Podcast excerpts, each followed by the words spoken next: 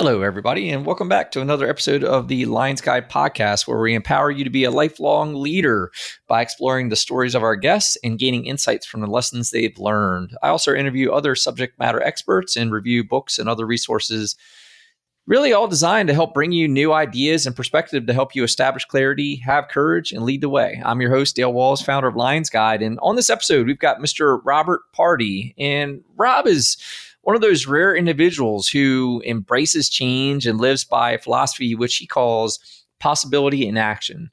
Rob was born in New York City and also lived in Abu Dhabi, Dubai, after being recruited by one of the world's largest sovereign wealth funds, the Abu Dhabi Investment Authority, back in 1997. It was shortly after accepting the position that he and his wife were confronted with an extreme life event that shook the very foundation of all their hopes and dreams. Desiree, his wife, was diagnosed with late, late stage breast cancer. In this episode, we explore how Robert navigated such a difficult time and went on to reassess his life and the lessons he's since learned now as an author and international speaker, living in the same small Italian village his great grandfather immigrated from. It's an awesome story. You're going to love it. So, if you like the sound of that, before we get started, hit that subscribe button now so you don't miss any of our other great guests and content. And as always, this podcast is sponsored by Lions Guide. And if you've been tuning in, getting value from the show, then hey, do yourself a favor, go out to lionsguide.com and join our community. Maybe even pick up some Lions Guide gear out there.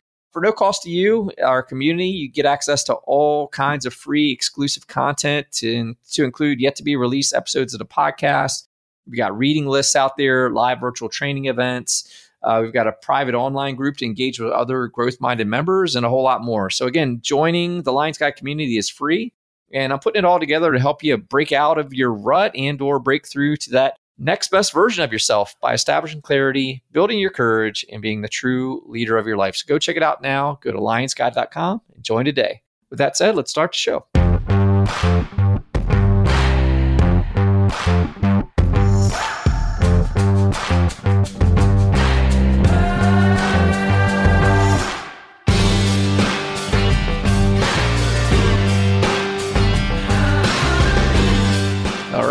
Everyone. On today's Lions Guide podcast, we've got Mr. Rob Pardee, uh, who I met on LinkedIn, who reached out to me, thankfully. Um, you know, he listened to one of my uh, episodes with uh, Craig Stanland, and, uh, you know, and I think, I don't even think we did an intro call. We have, you know, I was just like, yeah, man, I looked into your story or whatever, and I was like, man, let's, get, let's just get you on, you know, and, and so here we are, I think a little while later, a few weeks later. And you know, Rob's an author. He's uh, an international keynote speaker. You know, transformational life coach. Got an awesome story to tell. Rob, happy to have you on here today, and uh, tell us a little bit about who you are and what you do. Well, it's a super pleasure. So thank you very, very much. So um, I wear a bunch of different hats, actually. So I'm an ex-investment banker that decided to change everything in 2014, basically, and became a life coach and from life coaching, I ventured into writing and keynote speaking. And funny enough, after my first book, I challenged myself to publish two more books within the span of a year. I just mm. felt like I had a lot to say. so I just said, all right, I'm going to sit down and, you know, three different stories, very unique, but same type of concept, and have found a new passion. Yeah, that's awesome. So uh, that's quite the swing. It feels like to go from you know investment banker through to author, transformational life coach. But as far as that's concerned, like what got you there? What what got you into investment banking? Like you know, where did you grow up? Why did why did you why did you go that route?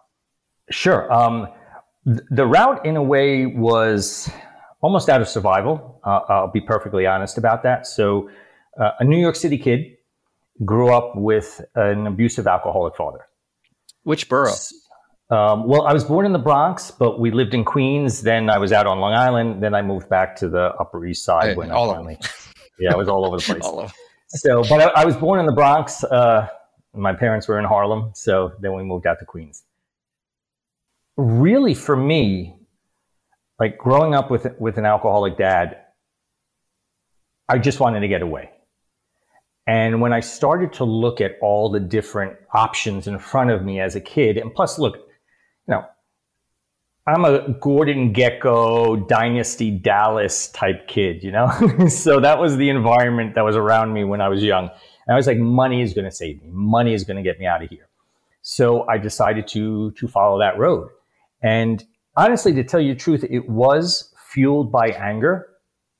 And that was a motivating force because it kept me focused on the objective to get away, to get away, to get away. But it wasn't a passion. And the more I evolved, I started to question that field. But yeah. life circumstances kept me in it, let's say. Was the anger truly that? It was just anger at your circumstance and you just wanted more, or specifically the, your father in the relationship? Oh, ang- ang- anger towards my father, for sure. Uh, when I was when I was 13, I finally was physically strong enough to defend myself. And that was the last time my dad ever, ever touched me. Uh, but I held on to that, let's say, contrast of, I don't want to be anything like you. And I'm going to do everything I can to be different than you.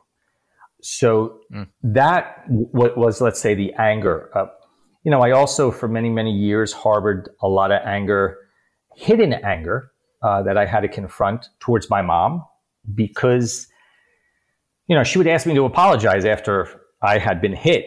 And, you know, it was just to make peace in the house. But it was that thing of, I can't believe, you know, you're not protecting me type thing. That, it, that was buried down. I wasn't really aware of that. That came out later in life. But, you know, my dad, I forgave him. I understood once I really understood how sad he was and alcoholism, but I never made peace with him. I offered him, hmm. th- there was a point in time in our relationship that he reached out to me and wanted to start a relationship again. And I said, okay, prove you're different, and then I'll meet you in the middle. And he wouldn't accept that. And how old were you? To me, that that's 24, 25. You know, by that point in time, I, I found what you know, we term today as agency, right? I think it was building agency the whole time from the moment I took the rocky swing at him, you know, after drinking my three eggs in the morning. But, um, you know, it was in that point in time that I said, wait a minute, there's nothing that obligates any of us to have to like, love, or respect someone just because of a title. And I need to, that's where I learned about boundaries, right? I, I, started putting boundaries in place and I'm like, you know, yeah, it would be nice for us to have a normal relationship, but after everything we've been through and the amount of times you promised things would change, show me it first. And that was the last time I heard from him. Even though he was still married to my mom, we still saw each other on Christmas and, and everything else, but it was a hello and that was it. And he and I never spoke. Is he, uh, is he still living or deceased? No, no, he passed away in uh, 1999. So and okay, okay, so it's been a while. Yeah, it's uh, you know my mom still. It's it's funny how people could look back on things after events, and she still carries a lot of anger towards her life, and that he died young, and so in her mind now, she looks back on it, it was just a wonderful, happy marriage and, you know, life together. But, you know, I, I remember him once being so drunk that he passed out at my grandparents' house and they put him in the back seat of the, the car. And I think we had like a, a big regal. It was, it was an old car, you know, like the big, the big seats. You didn't still have the two separate seats. So I sat in the front and my mom was terrified to drive over a bridge. She had had ever driven over a bridge. And to get back home, we had to go over the Throgs Neck. And I remember her grabbing the wheel, just saying over and over again, please God for the children, please God for the children. And I'm thinking to myself, now when she talks about everything, I'm like, wow, you just totally forgot some of the stuff that was going on. I recently finished that book, um, uh, The Body Keeps Score. Um, and yeah. I learned just a lot about just what trauma is, what it's rooted in, how people handle it, uh, how much childhood trauma, such as yours, like there really is.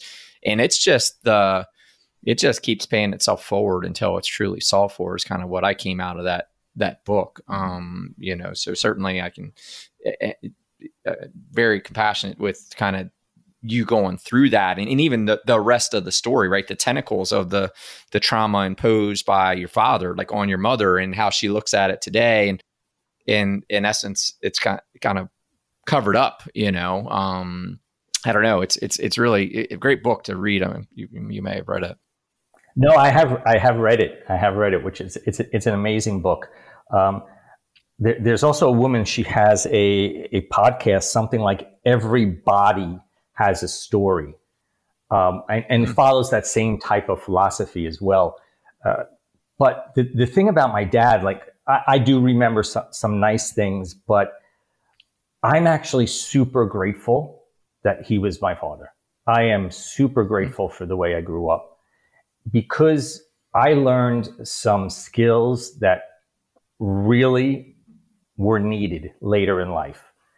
And it wasn't just about setting goals and achieving and uh, understanding, understanding necessarily uncertainty, but it was really, I say it all the time, it was a boot cast, a boot camp in contrast. I saw what I didn't want to be. I saw the effects of not making conscious decisions. I couldn't define that back then as a kid, of course, but the more I evolved, and I, I was married to an amazing woman that was light years ahead of me, but I, I realized how important it is to be intentional and conscious and not let things overwhelm us to a point where, like in my dad's case, would numb to the point of not even being conscious of what he was technically doing. And so I, as crazy as it sounds, I, am so thankful. And I have this, this philosophy that I, I I have a life philosophy, but part of that life philosophy is asking myself all the time if I'm happy with who I am. Because if I can say yes, that means I have to thank everything that happened, all the good and all the bad. If I say no, what's under our control is to say, okay, well, what can I change? What do I need to accept? But let me work on it we're not static. So if we're not happy at that moment, that's just an indication to change something, but it's not because of things. We're not victims of the, the issue itself if we unpackage it. If we let it sit there, and I'm a, I'm a, I'm a big Harry Potter fan, superhero fan. I mean, throw me in that camp of all that stuff, right? And the reason Voldemort was so powerful to a certain extent was he was he who shall not be named. If we don't sit there and look in the dark and name it, it has more control over us. Once we name it, whether it's fear, whether it's shame, whatever it is, then we can start to actually do something about it. And yeah. that's where I learned anger is not con- constructive at all, right? That's where the shift came that I realized no, anger motivated me but I wasn't necessarily building. I was motivated and I was running away and whatever, but was I really building the life I wanted? And that asked me to look inside and start to put those pieces together. Yeah, I love that. So, and, and, and what I love about that is, you know, it's one of the things like I choose to talk a lot about clarity, right? Because like I always love the analogy like if you can shine the light on something and as you said, if you can put a a label on it, if you can define it, you can act on it, right? And that's why I feel like you know, clarity leads to confidence, right? Because once you shine that light on something, once you give that name to something, like you, you feel empowered to move against it and solve for it. But so long as it's you know the unknown you're almost in that fearful you know uh, fear the unknown kind of frozen element you know that we find ourselves in sometime until we we shine a light on it or we come to like what's the root of the problem or what is that called or whatever and even in this day like i find it all the time when oh we were talking about uh, i was talking to someone a, a, a recent example i was talking to someone uh, who said, I learned that my family growing up was emotionally dishonest. And I was like, what? And he explained to me, it's like, yeah, we were never honest about how we really felt, what was really going on, and whatever. And I was like, whoa, like you just brought clarity to something that I've seen like over and over again. I've lived and, and wow, wow, I can move on that. I don't know, it, it, but that happens to me a lot, and I and that's why I, I find clarity so important, as as you described with the, the part about putting labels and names to things. Yeah, if I could just jump in, I mean, clarity and confidence, one hundred percent. I'm I'm right on board with you because up until that point, we feel powerless. That, that's the that's the whole thing. A lot of times, you know what, we might not be able to solve everything. But if we stay in that dark spot, I, I remember somebody telling me, you know, um, they they were afraid that they had a crocodile under the bed, and that's that's what they use even today as as as an adult. Like that's my crocodile under the bed.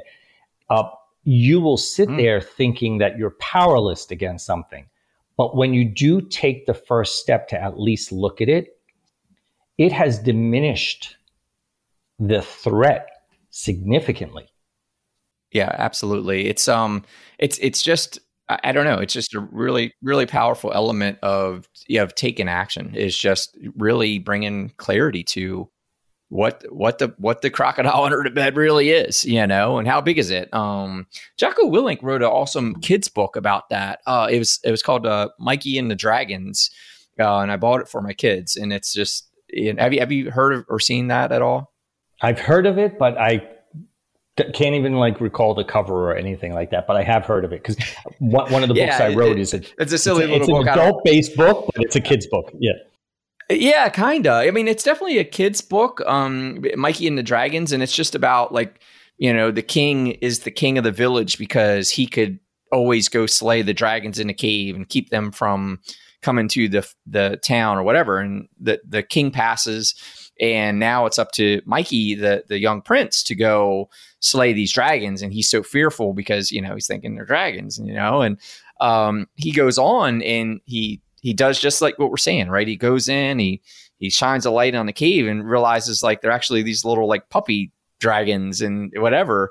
Um, and and you know, but he was it was it was something that nothing to be afraid of, you know. But it, once he faced it, he, he didn't realize that until he faced it, and you know shine a light on it, so to speak. And it was pretty pretty neat story, just about you know how to how to have courage and and and just to this point for for kids to really go go find out what you're really afraid of, and and so that you can move. It's it's pretty it's pretty good little book. Sure. So with regard to you know your your growth transition, Rob. Uh, so you grew up, you had had this hardship, you you got out. So what did you? When were you like really out on your own, and were you straight into college from there? Like, I mean, I mean, did you did you come from like wealth to where college was covered, or did you have to put yourself through school? Like, and I appreciate like your your drive, right? That hey, I'm I, I see 100% what I don't want. Now I'm going to go take a 180 and go this opposite direction. But how'd you how'd you take it from there once you kind of free and, and on your own? That's such a great question. And and I'm dating myself because back when I was a kid, you could find work when you were 13 years old. So, you know, your mom just had to sign like this piece of paper.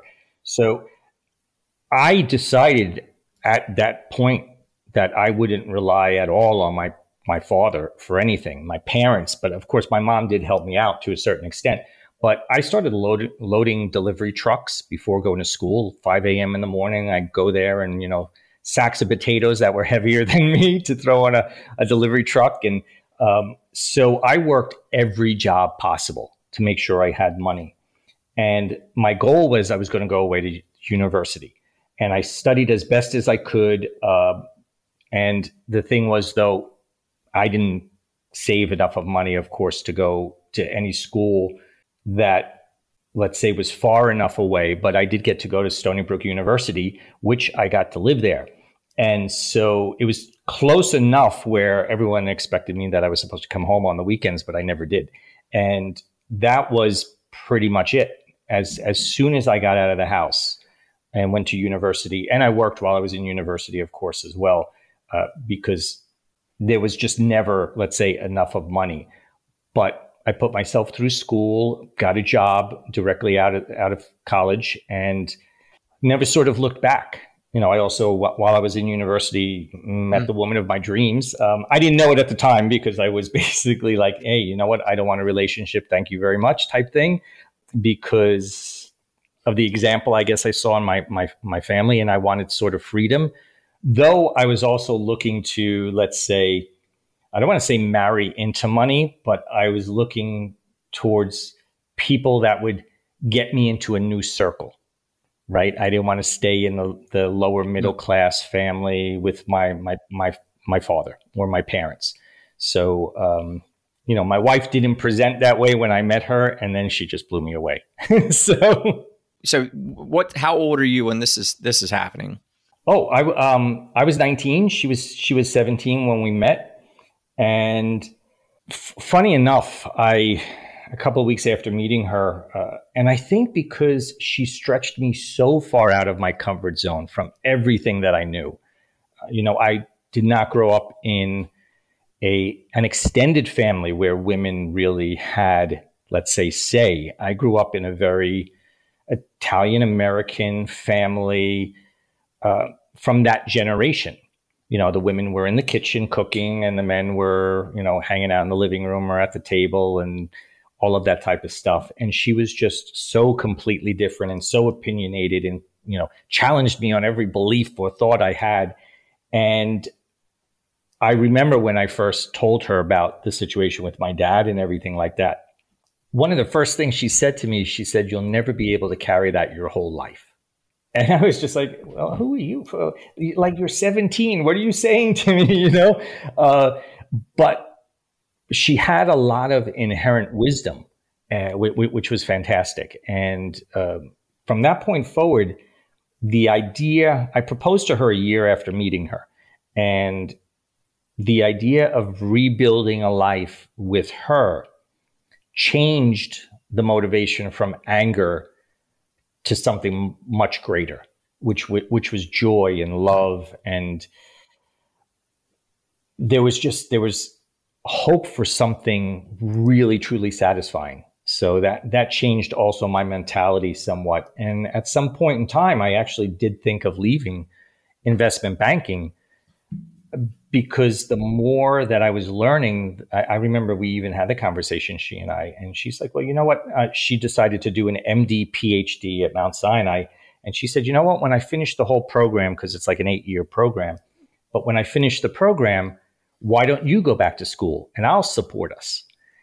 And I started toying around with different ideas, but life um, threw us a curveball where it wouldn't have made any sense to change my career one for the security of having a job and two because of the money that it, it, it offered us. So uh, I, st- I stuck with it. Well one i love that. Two i love it. My, my wife and i are high school sweethearts as well. So we we've been together since we i was 17 she was 16 got married at uh 18 19 uh you know. Cool. so i man I, I love that part of the story because I, I didn't know that coming in today. I, I know a bit about desiree's story but Yes, how awesome is that, man? Um, so you guys got to grow together, like. Yeah, it's it's a, it's a fan, it's it's fantastic. I mean, it was, you know, looking back, I realized that as let's say kids, even though we were young adults, but let's say kids, right? There's a lot more flexibility hmm. uh, than I think when you're you're set in your ways, and we really we, we had such aligned values that we were really able to build a, a really strong relationship. And it was funny because Desiree being the doctor, she always talked about how relationship is like DNA. So, you know, when it's at its widest part, it takes the two parties to call that out and pull everything back to center. Yep. So, you know, it was like this helix structure, right? And we learned very early on to have difficult conversations, deep conversations. Like I said, she she questioned me from the very beginning that that we met. And you know, here I was an economics major, and you know, Ronald Reagan was president and, you know, I was a fan of Ronald and she's like, you're, you're crazy. And, you know, his economics don't make any sense. And I'm like, what are you talking about? You don't even study economics. So, you know, um, but we were able to really understand that we were there to create a team, which benefited us immensely uh, during some some life struggles. You know, and even at the very beginning of our relationship, I mean, we got married very young. She was in medical school. It's not like we had a lot of money. Yeah, I was working as a young investment banker, but you know what? There were many, many nights of hot dogs and peanut butter and honey sandwiches and pasta. Yeah. But we we wanted to build we had an idea of what we wanted life to be. And so those weren't sacrifices, those were investments in a future life. And we learned that was part of the way I grew up, right? Because trying to needing to get away from my father, I didn't look at anything as a sacrifice. You know, right. I wasn't going out with my friends in, in, in high school. I had to work, not a sacrifice. I knew I was going someplace that I defined, and yep. that's what mattered. So she and I, we, we had the same philosophy. Very cool. Just great, great, great. Yeah, I love it. And even like I like how you're saying earlier, it sounded like she challenged you, even even though you were working to get out of there. Um, she challenged you to look forward, like you know, to the statement that it sounded to me like the statement of you're never going to be able to carry that. Like to me, it felt like that's. And you tell me if if you've it, if I'm seeing it correctly, like like it felt like she was challenging you to be forward leaning, right? Even then, even though you were like you were working to get out of that, but but even instead of like looking back into your why being to get away from him, to turn your why into this joyous life together with her and so on. Does that make sense? Am I reading that, it right? That that that makes 100% sense. You know, I've been blessed to learn lessons from such amazing people in my life. My father's mother, my paternal grandmother, was my savior as, as a child and taught me a lot about looking forward in life. Then there, there was Desiree, and the idea of you're not going to be able to carry that forever was a conversation that she and I had around energy effort. Like, you know, there's a lot of energy to carry anger. We think it is motivating because it's, it, it's, it's a fuel, but it, it absorbs almost as much as it's giving.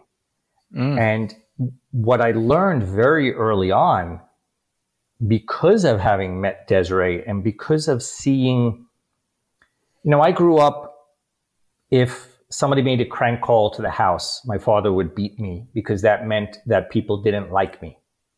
And I was a mm-hmm. horrible kid. So I grew up with a belief maybe that I was not necessarily likable. Mm. And to be in, and first, Desiree, drop dead gorgeous, drop dead gorgeous, you know, um, blonde cheerleader. I mean, you know, just the, the American boy's dream, right? And so it wasn't just that aspect of it. it. It was that she was accepting me for everything that I was. And all of a sudden, that was what helped me let go of the anger and realize, you know what? It's not about deconstructing. I have to construct myself. And that was, I, I journaled from basically the time that I can remember. Uh, it was it was the only way I could. I had a very hard time making sense of everything that was going on. It's not like I shared it with my friends, except for one amazing friend who's today. Like I, last time I was in the United States, I stay with him. Um, I've known him for fifty one years, uh, mm. and I would run to his house for for safety. Like I'd sleep yeah. over his house, and his his family was just amazing. Uh, but I didn't share everything that was going on. So I would write a lot trying to understand all this uncertainty. Hey guys, Dale here, and I wanted to take a quick break to invite you to join the launch of the Lions Guide community called The Pride. You see, whether it was at work dealing with the demands of the day or maintaining the demands of my life at home, I always seemed to feel like my struggles were unique. Like somehow I was the only one struggling to find joy amidst all the weight that I felt I was carrying each day. And you know, what I've come to realize is that we all have our struggles that we're up against, and it's pretty demanding. The only way to rise to those demands is to decide and make the change to adopt a growth mindset, to be what I call a high performer. And that's why I started Lions Guide. I want to help you break through to the next level of you and your ability to not only meet, but exceed those demands on you. And in doing so, find your joy again. If you're a growth minded individual ready to make a change, then I'm here for you. And this is how you get started. I invite you to visit lionsguide.com and sign up to join the Pride. The Pride is the Lions Guide community for growth minded members like you. Once signed up, you'll get special access to all the free content and resources I'm putting out there. You'll also be invited to join my live online events where I host sessions on personal growth and high performance. You'll also be able to engage with other growth minded members on our private online group. Also, if you enjoy the podcast as a member, you'll get access not only to all the podcasts, but also the podcasts that have been yet to be released. So get access to all this and more. So break out of that rut break into your next level and join me on lionsguide.com and let's grow together. Go to lionsguide.com and become a member of the Pride today. Now back to the show. I, I love that. And, and even, um, you know, we talked earlier about the body keep score. Um, it's, it's mentioned the importance of journal, the importance of journaling even in that book and, and that was an insight for me because i really hadn't ever journaled but it, it just talked about the simple exercise of like processing things through journaling uh, in, in, including two key things, which were the facts and your feelings, and just getting that out on paper. Uh, and it was really powerful. And I went, uh, you know, I went that day and started doing it, and it, it, you know, it was, it's awesome. So I mean, and I, and how did that? Do you feel like that attributed to? And, and we won't skip a major part of your story, but like do you feel that had a lot to do with like your desire to ultimately be an author was that contributing to that and in some ways? That has contributed to every single thing that I've become. Uh, mm. One one hundred percent. The journaling. Now the, the the journaling. Now I will say that the writing didn't didn't come from the journaling. Surprisingly, um, an, another issue, right? Um, I used to love to write and draw when I was a kid, and I would get beat for that because that was a non-manly very feminine type of thing to do. So I was supposed to be out there playing football and doing all those things. I wasn't supposed to be that kid, right? Mm. So um, I sort of stuffed it down. But what journaling did more than anything else is at the beginning, I would just write about everything that's going on and ask a lot of why questions. You know, why does this happen? Why what? And at some point in time, I shifted to what. And that was so critical because I stopped doing an archaeological dig of the whys, which are important, but the what brought me to, so what am I going to do about it? It, it brought me into action. And I don't think I could have understood the power of action if I stayed in my head. Because once I started putting it down on paper, I could see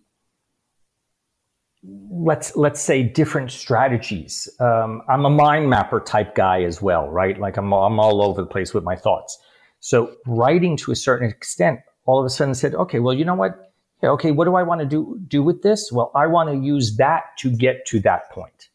And what's it going to take to do that? And so that is a philosophy that strengthened over time and I I haven't stopped journaling since. And I really can't say when I remember, but maybe maybe I was ten or eleven that I and that was partly because you know I couldn't write. Uh, it's not that I couldn't write, right? Um, but I made a choice of maybe safety uh, and stop writing, you know, stories and just start to write thoughts that were in my head, and I didn't know what I was doing at the time But now it's blossomed into a practice that is just absolutely phenomenal. And I never go back. I never look at anything I've written. And I write so incredibly small and so fast that I can't even read it after I've written it. Yeah. But if there's a if there's a key point that comes from it, I put it in a different journal. Is that right? Yeah. So if you if you see something or something came out, you capture it and put it somewhere else. Yeah. Yeah. I love it. So is that a daily that daily thing for you? Like when do when do you do it? Like when is right before how bed. do you fit it into your day? Right before bed. Yeah, awesome. Right, right before bed. My my practice in, in the morning when I wake up is is I I, I meditate, but then I have uh, quotes, d- different quotes that have just resonated with me, or different pieces of a book that I've read, and I read them in the morning. Mm. In the evening, I, I, I'm I'm a journaler before I go to bed, and it's because I can then look back and reflect and see maybe you know, hmm, where did that behavior come from today? Right? That's uh, what what triggered that. Oh, fear of something, or you know, worry of something, whatever the case is, or over sometimes over enthusiasm, right? Like where I'm just my head won't shut off. But uh, so for me, it works at night. Yeah, no, that's awesome. Yeah, I'm always curious about that because I as as important as it is, and uh, Craig and I talk a lot about that. Um, it's something I still to today want want to get better at it. So I'm, it's it's an area I'm really even curious about because certainly what little I do of it now, like it just brings so much value. So I'm always, you know, interested in kind of learning, you know, the intentions and the hows and whys. And, and it is a great, and it's one of those things I don't, certainly we don't do enough of it. And so, yeah, thanks for sharing that. Um, so you and Desiree, you're going through school. She's becoming a doctor. So, so where are we going from there? You guys are mid twenties, I guess, at this point and starting to dig your roots yeah, deep. We were, we we were following the track to be the quintessential New York City yuppie couple, right? Uh, we had our little dog that she could put in a pocketbook. You know, we had this. Okay, we at that point in time we didn't we didn't have while she was in medical school we had a tiny studio with a Murphy bed and a six flight walk up. And she would yell all the time, not yell like I'm joking, right? But she was like, I want to live like an adult. And I'm like, you don't work. We're never moving out of this apartment until you make money. So, yeah. you know, it was, it was a funny thing, but I loved that apartment, that little Murphy bed. And it was just, it was a perfect like New York setup, right? Um, everything's going really, really well. I graduated Columbia University. I received my MBA from Columbia and I was recruited by the Abu Dhabi Investment Authority, uh, mm. which to tell you the truth, I hadn't even applied for but it was just the circumstances of where I worked, who I worked for. I had been on boards at a very young age, um, and a bunch of other factors. And a headhunter called me. So my wife and I go out to Abu Dhabi at that time. We fell in love with it. I mean, it was just, it was just, it was fantastic. Not only was the package amazing, but just the, the town and being so close to the sea and the cultural stimulation. It's a lot different than what we think of today. This was 1997. So Dubai didn't even have tall buildings at that time. Dubai was nothing. Sure. You know, it's those pictures that you see of uh, it in the '90s. It's just like a desert, and then today it's this metropolis. You know that that that boat, that that boat, that uh, hotel that looks like a sailboat. It's called yeah. the uh, Burj Al Arab. I watched it being built I oh, mean, wow. like, yeah, it was just so. But anyway, um, we decided. She said, "You know what? This is perfect. It's good money, lots of vacation. I'm doing. I'm finishing my PhD. I'm writing my thesis. Let me finish my thesis. You go live out there. We'll." Now, this was this is where it all fell apart, right? Because we were going out there to save money, but every six weeks we met in a different country as if we were just like living the great lifestyle. And so all the money just went, went right away, right? So, um, but we both said we're young, we should travel, you know? And then when she finished her PhD, she defended it. She decided to move out um, to the Middle East with me and take a year sabbatical before going back to medical school.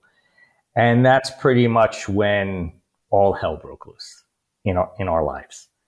Um, it changed, changed everything from that, that point forward. Uh, because to enter the country, you have to go through a medical screening. And really, they're testing you for um, contagious diseases like tuberculosis and sexual diseases and stuff like that. But she hadn't seen a doctor in a while, like gotten a real full physical. And I said, well, why don't you just get a full physical? Um, she I had a reason for it because of certain pain she had and everything else. And um, lo and behold, right before her 31st birthday, they diagnosed her with late stage breast cancer. And that and this is this is still late 90s or are we early 2000s? 1998. So I feel like, and you would know better, was that a time when breast cancer awareness was not as like today it feels like all women hyper vigilant about it checked often was it a time are we talking it was before that time oh it was it was so yeah. before that time and yeah i we can't fault anyone like she sure. went to her gyn a year earlier with a lump in her breast and she was 29 she hadn't turned 30 yet and he basically said, you know, you have large cystic breasts. It runs in your family. There's no history of breast cancer. I wouldn't worry about it. And she was so fit and she was jogging. And, you know, they didn't have so many the, the tests that they had today. But a woman that age was not going to go for a mammogram for sure. When we were in the Middle East, because she had a pain under her arm, they decided to do a needle biopsy. And I could tell by her face I didn't know at the time any of this. I learned so much. But no fluid came out from the biopsy, the needle biopsy. And she just went white. And then she explained to me, you know, if it really was a cyst, there would be fluid. If it's a solid tumor, there's a chance it's cancer. Now, the the unusual thing about all of this was 99% of it was normal tissue. It was the tail of the tumor that was cancerous that was near the lymph nodes. So she had 11 lymph nodes positive, that which meant it had already been, you know, within her body. There were no PET scans at the time, so you know it was only a CAT scan. Chemo was very basic, let's say. There weren't all the treatments they had today. Uh, but when she was diagnosed, and this is where so much changes in our life, one of the things I didn't explain about Desiree is she wasn't a judgmental person, and she wasn't judgmental about herself either. She only ever wanted to know she was doing her best. So she didn't know her MCAT scores. She didn't know her GPA from university. She just said, Robert, you fill those out on my, my, you know, applications. I only ever want to know I'm doing my best. I don't want to see something that tells me I could have done better. I'm doing really? what I, yeah, she was just, that was, now she had a, a difficult situation with, with her mom. So I think it comes from that, you know, her mom was 18 when she had Desiree, and I guess there was a little competition going on there. And there's something called the Jonas complex as well. It's very complicated. But so um, when Desiree was diagnosed, they broke the news to me, and then I told her, and she said, Robert, I only want to know the next steps. I don't want to know how many lymph nodes. I don't want to know the size of the tumor. I don't want to know anything. I need you to step in and be the middle because I know enough to be dangerous to myself. To the point where she, when she was studying to go to residency, I would read the breast cancer chapters in her textbooks and I would summarize them for her. So she had the information she would need for any potential question on an exam, uh, but removing any of the things that would have maybe damaged her coping mechanisms. And that's what's so important. In this is a, it's separate than we're talking about, but I'm always so passionate about this. We all have the right to confront a disease as we want to, and the treatment as we want to. We, the medical community should never take away someone's coping mechanisms. And we can, we wound up seeing a lot of doctors that refused to abide by her rules and wanted to tell her everything. And we would just get up and walk out, you know, and then we start looking for another doctor. To her, that's the way she needed to manage the disease. And if I was willing to take on that, that burden, which at the end it wasn't a burden, it was a gift beyond, beyond measurement, um, then so be it and I never missed a treatment. I was there for, for every treatment. I, I wound up renewing my contract in, in Abu Dhabi because she said, you know what? I like that lifestyle. I'm going to get chemo and then we'll get on that pl- plane that night. I'll be zonked out And then when we get to Abu Dhabi, I'll rest for three weeks on the beach and then we'll fly back and get chemo again. So all that money we were supposed to save, zero, zero, zero. Um, but again, it was, it was teamwork. Um, we started having conversations that really expanded both of us. It was a level of intimacy, which I, I think is somewhat unparalleled, the things we talked about. Though she never wanted to use the words death or dying, but we talked about the concepts of death. And she became the founding director of palliative care at New York Hospital while having metastatic breast cancer. And I had to leave my career, which was fine because she needed me to support her. And it wasn't, she was very self sufficient up until the last two years, but I wanted to make sure I could bring her the correct meals and get her her vitamins and you know, I, w- I was like, no, I want you to succeed in your career. And that's where I learned about purpose. Because people ask me all the time, they're like, well, wasn't that hard? And, you know, like you knew you were on a train that we're all on trains that are going to end eventually anyway. But um, the thing was, I realized that purpose is when passion comes in alignment with values, but you want to give the result away. You're not holding on to it for your own glory. And to see her succeed, see her smile, see her laugh with the dog. Wow, I won the lottery every single time.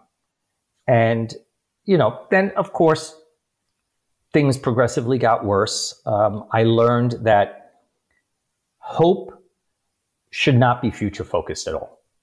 Um, and I, I, I think we make a mistake when we hope for a better future. Yes, we should have a goal but what I learned, which was incredible and so invaluable for me and to me to recreate my life, was hope for today. Hope to make today the best day possible. And the problem with best is best is not 100%. And we have to give ourselves all a lot of leeway. Best is whatever you can show up with that day you know, if you're you're a parent, which is also a caregiver, right? And, and you have a new child, or with Desiree, maybe, you know, I hadn't slept for 48 hours and my best was 10%. I was going to make sure that 10% meant something. I was going to give that 10% my all, but I couldn't give 100. And I knew I couldn't give 100.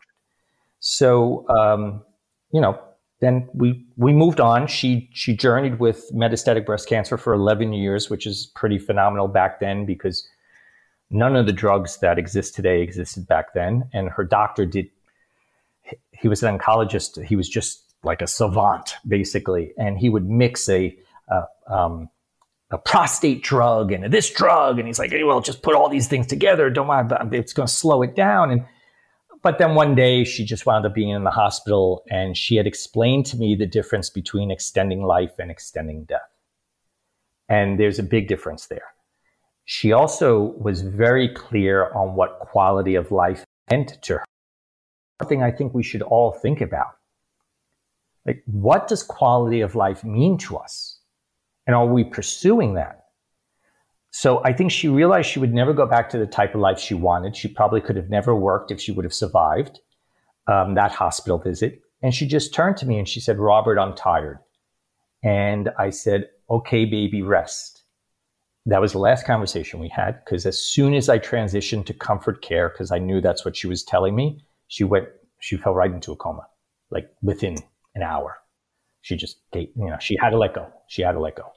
And um, after she passed, the most amazing thing was the sensation of being lost like truly lost and not a sadness that my wife was not there because I understood the difference between extending life and extending death. And I learned about impermanence that nothing happened to us.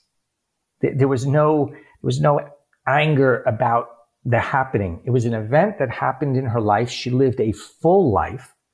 And I say all the time, she lived a joyful life. And so for me, maybe we should measure life with the number, the moments of joy instead of the number of years. Because there's a lot of people that are in their 80s and they're not happy. they haven't had joy, right?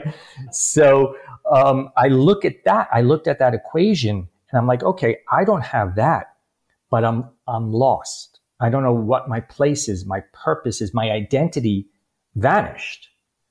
And that's when I realized that loss at its core, and I'm an acronym guy, so I say this all the time loss is a lack of self identity and security because everything has now become vulnerable.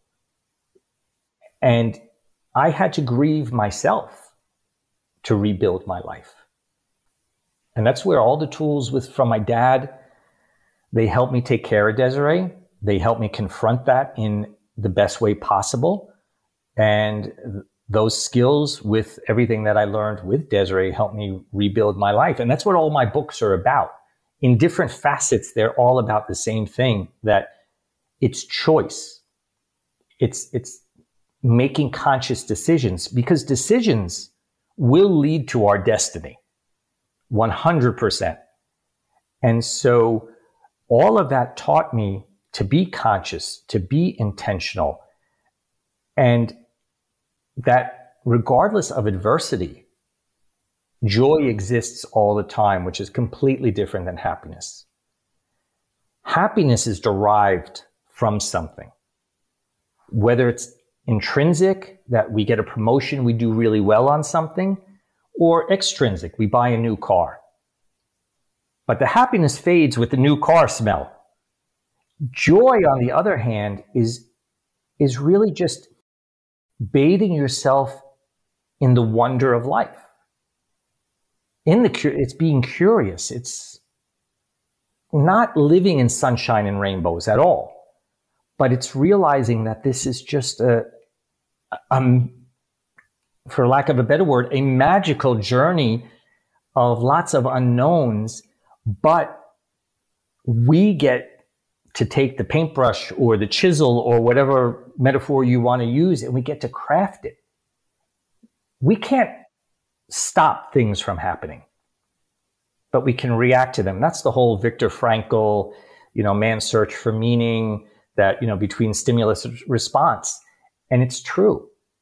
That stimulus, and that's the present moment, which is so hard to really understand. But that's the idea of bringing hope to today for the best day possible today. That keeps you focused on the reality. So that's that's a long-winded answer to a question that you asked about this. It's, it's all. I mean, it's freaking awesome, man. The the I want one thing I wanted.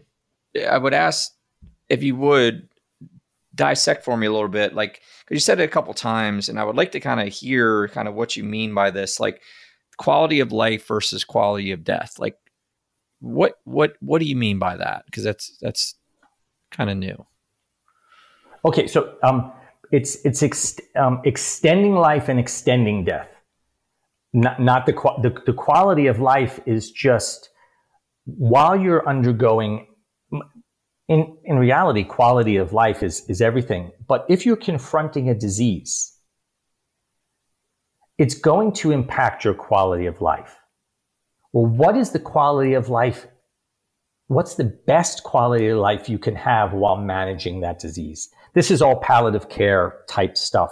But once you're able to define that, in my opinion, it's the medical community's job to help you attain that. So if you have a heart problem, if you have diabetes, some, something chronic, um, MS, cancer, how do you show up as the best possible and have the best life possible with that? So that that's quality of life. Gotcha. Ex- and, and that's just back to what you were saying about if you're only good for 10%, maybe because of this disease or something that you're contending with, if all you've got is 10% because of that, like your quality of life is showing up, the ability to show up to that that 10%. Ex- exactly. Make the most of that 10%.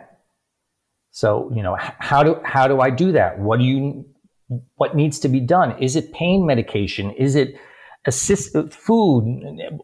There, there are so so many different things. I mean, my wife just to, to, give you an example, she had metastatic cancer in her liver, her spine and pelvis, her peritoneum, her small intestines, and her left lung. and she went to work every day. We we traveled all around the world. She volunteered at a hospital in India. She said to her doctors, "These are things I want to do. Help me do them." And it's it's to have that open conversation. The difference between extending life and extending death is there's a point in time where the body can never recover. And so what are you do what are you doing at that point in time? And is it maybe because it's fear of saying goodbye? So many different emotional aspects play into that. Um, and Desiree was very clear on, on what that was. And honestly, when she passed away, uh, it was about 10 days in total uh, that she was in a coma. But when she passed away, I asked the hospital, I don't know why, I'm a Roman Catholic, but I don't really practice, but, and we spent a lot of time in India. I don't know where this came from. I said, can I wash her body and can I change her clothes? And they said, okay. When I turned her over, the bed sores on her back were absolutely in- incredible. And I realized, yeah, her body couldn't have sustained any further treatments and it's that was a physical manifestation of extending life and extending death um, which is why i knew it was the right thing to do for her to let go at that point yeah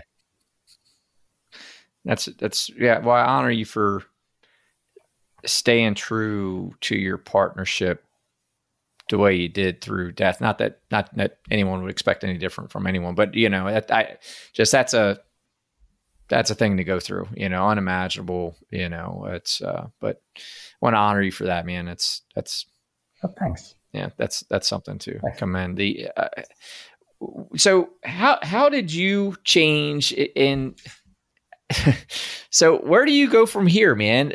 Like this is, you know, it, because again, this, cause this gets into the area or like, you know, so you've got this life partner now, and I love what you said about now you're in this lost state, lack of self, lack of identity. I believe you defined it. Like, where do we go from here? You know, that that question you're asking is I think what a lot of people were asking during COVID and are asking now because of the impact on identity and the impact on life, uh, which is why I decided to write when I decided to write. But so there I am, I'm lost. What's the first thing I think? Oh crap, I have a ton of debt. Let me go back to investment banking. Let me make my money. Didn't really care about life, kept my head down. I'm like, oh, yeah, I'm just going to make money. I don't care. I don't care. I don't care. But my perspective shifted, my values shifted, my my passion, everything, purpose, everything had shifted. And then one day, I, I was sitting just really looking at myself and I said to myself,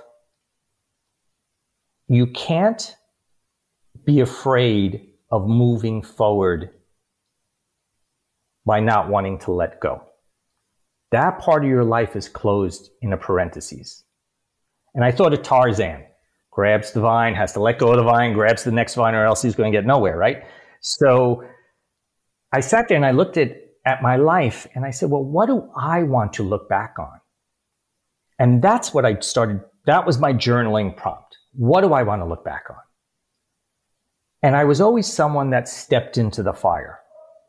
And I wasn't, of course, at all. Here, I went back to Dubai. I was living in a five star hotel because my company put me up in a hotel. So I didn't even have to buy anything. I didn't have to wash sheets. They were taking care of me. And I had a great, comfortable life. And I was like, you know what? I want to look back on that whole idea of stepping into the arena. And I'm like, what does that mean to me, stepping into the arena? And I had always wanted to live in Italy. And I started toying around with the idea, and every single thing that could possibly be the excuse as to why I shouldn't came up. You know, going to give up all this money. You don't speak the language. You don't have a house. You don't know anyone. All these. And then just one day I said, you know what? No, I want to look back on my life and see that I stepped into something. Because I learned life is short. I learned about impermanence. I learned that money couldn't save my wife. So wh- why not attempt it? And I use attempt specifically here because I think today we have equated try with all the excuses why it could fail. And therefore there's no accountability. You know what? I tried. No, no, no. Let's attempt. Forget all the excuses. Attempt. Go all in, right? And that's what I did with Desiree. I went all in knowing she was going to die. So let me go all in. And I just showed up in Italy. I was teaching English for $8 an hour because I needed money. And I look back on Desiree and I eating those hot dogs and peanut butter and, you know, honey sandwiches and said, you know what? I'm investing in a new life. I needed to learn Italian. And I had thought, always thought to leave finance anyway. And I was interested in maybe going into sociology or something like that. So I went to life coaching school and I did it in Italian to force myself to learn Italian. Like the, the first week or two, like, you know, I could barely say my name, but I forced myself to do it. And I was like, that's what I want to be known for. And I live in the same town my great grandfather left when he was 13 years old with four bucks in his pocket and he didn't know anyone in America. So I look at that and I say, well, what a full circle moment. And maybe it's DNA oh, in me. Maybe it's because of my dad and I learned at a very young age to do whatever was necessary to move forward. But it wasn't out of anger anymore. Anger doesn't exist for me anymore. And it, it was out of curiosity and wonder. And the question I'd say to myself is instead of what if I fail, what if I actually pull it off? actually, I would say, what, what if I F and pull it off? But, you know, like, really, I could have everything that I wanted, I, that I think I want at the moment for my journaling. And I had this whole picture of who I wanted to be and what I wanted to do. The book, funny enough, the first book written, a friend of mine who was actually a patient in the doctor's office when Desiree would go and get her chemo, and we became friends with her. Um, told me I should write a book. I should write a book. I should write a book after Desiree passed away. And I'm like, no, I'm not. I'm just, I'm not there.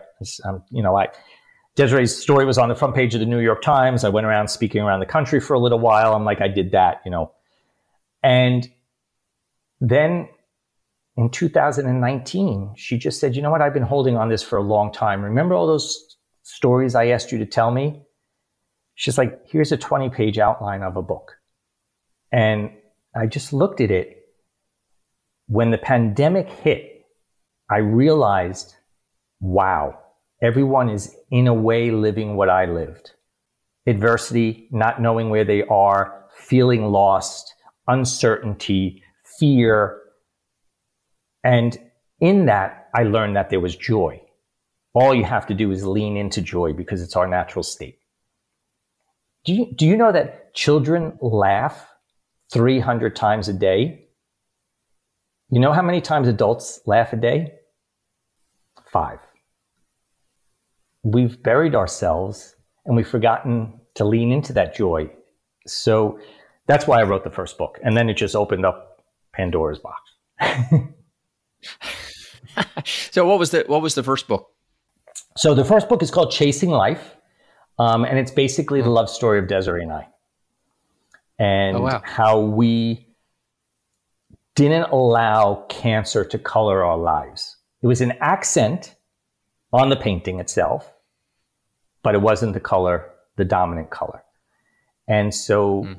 it's it's a love story, but it's showing how regardless of all the crap that was going on, we always found moments to have fun.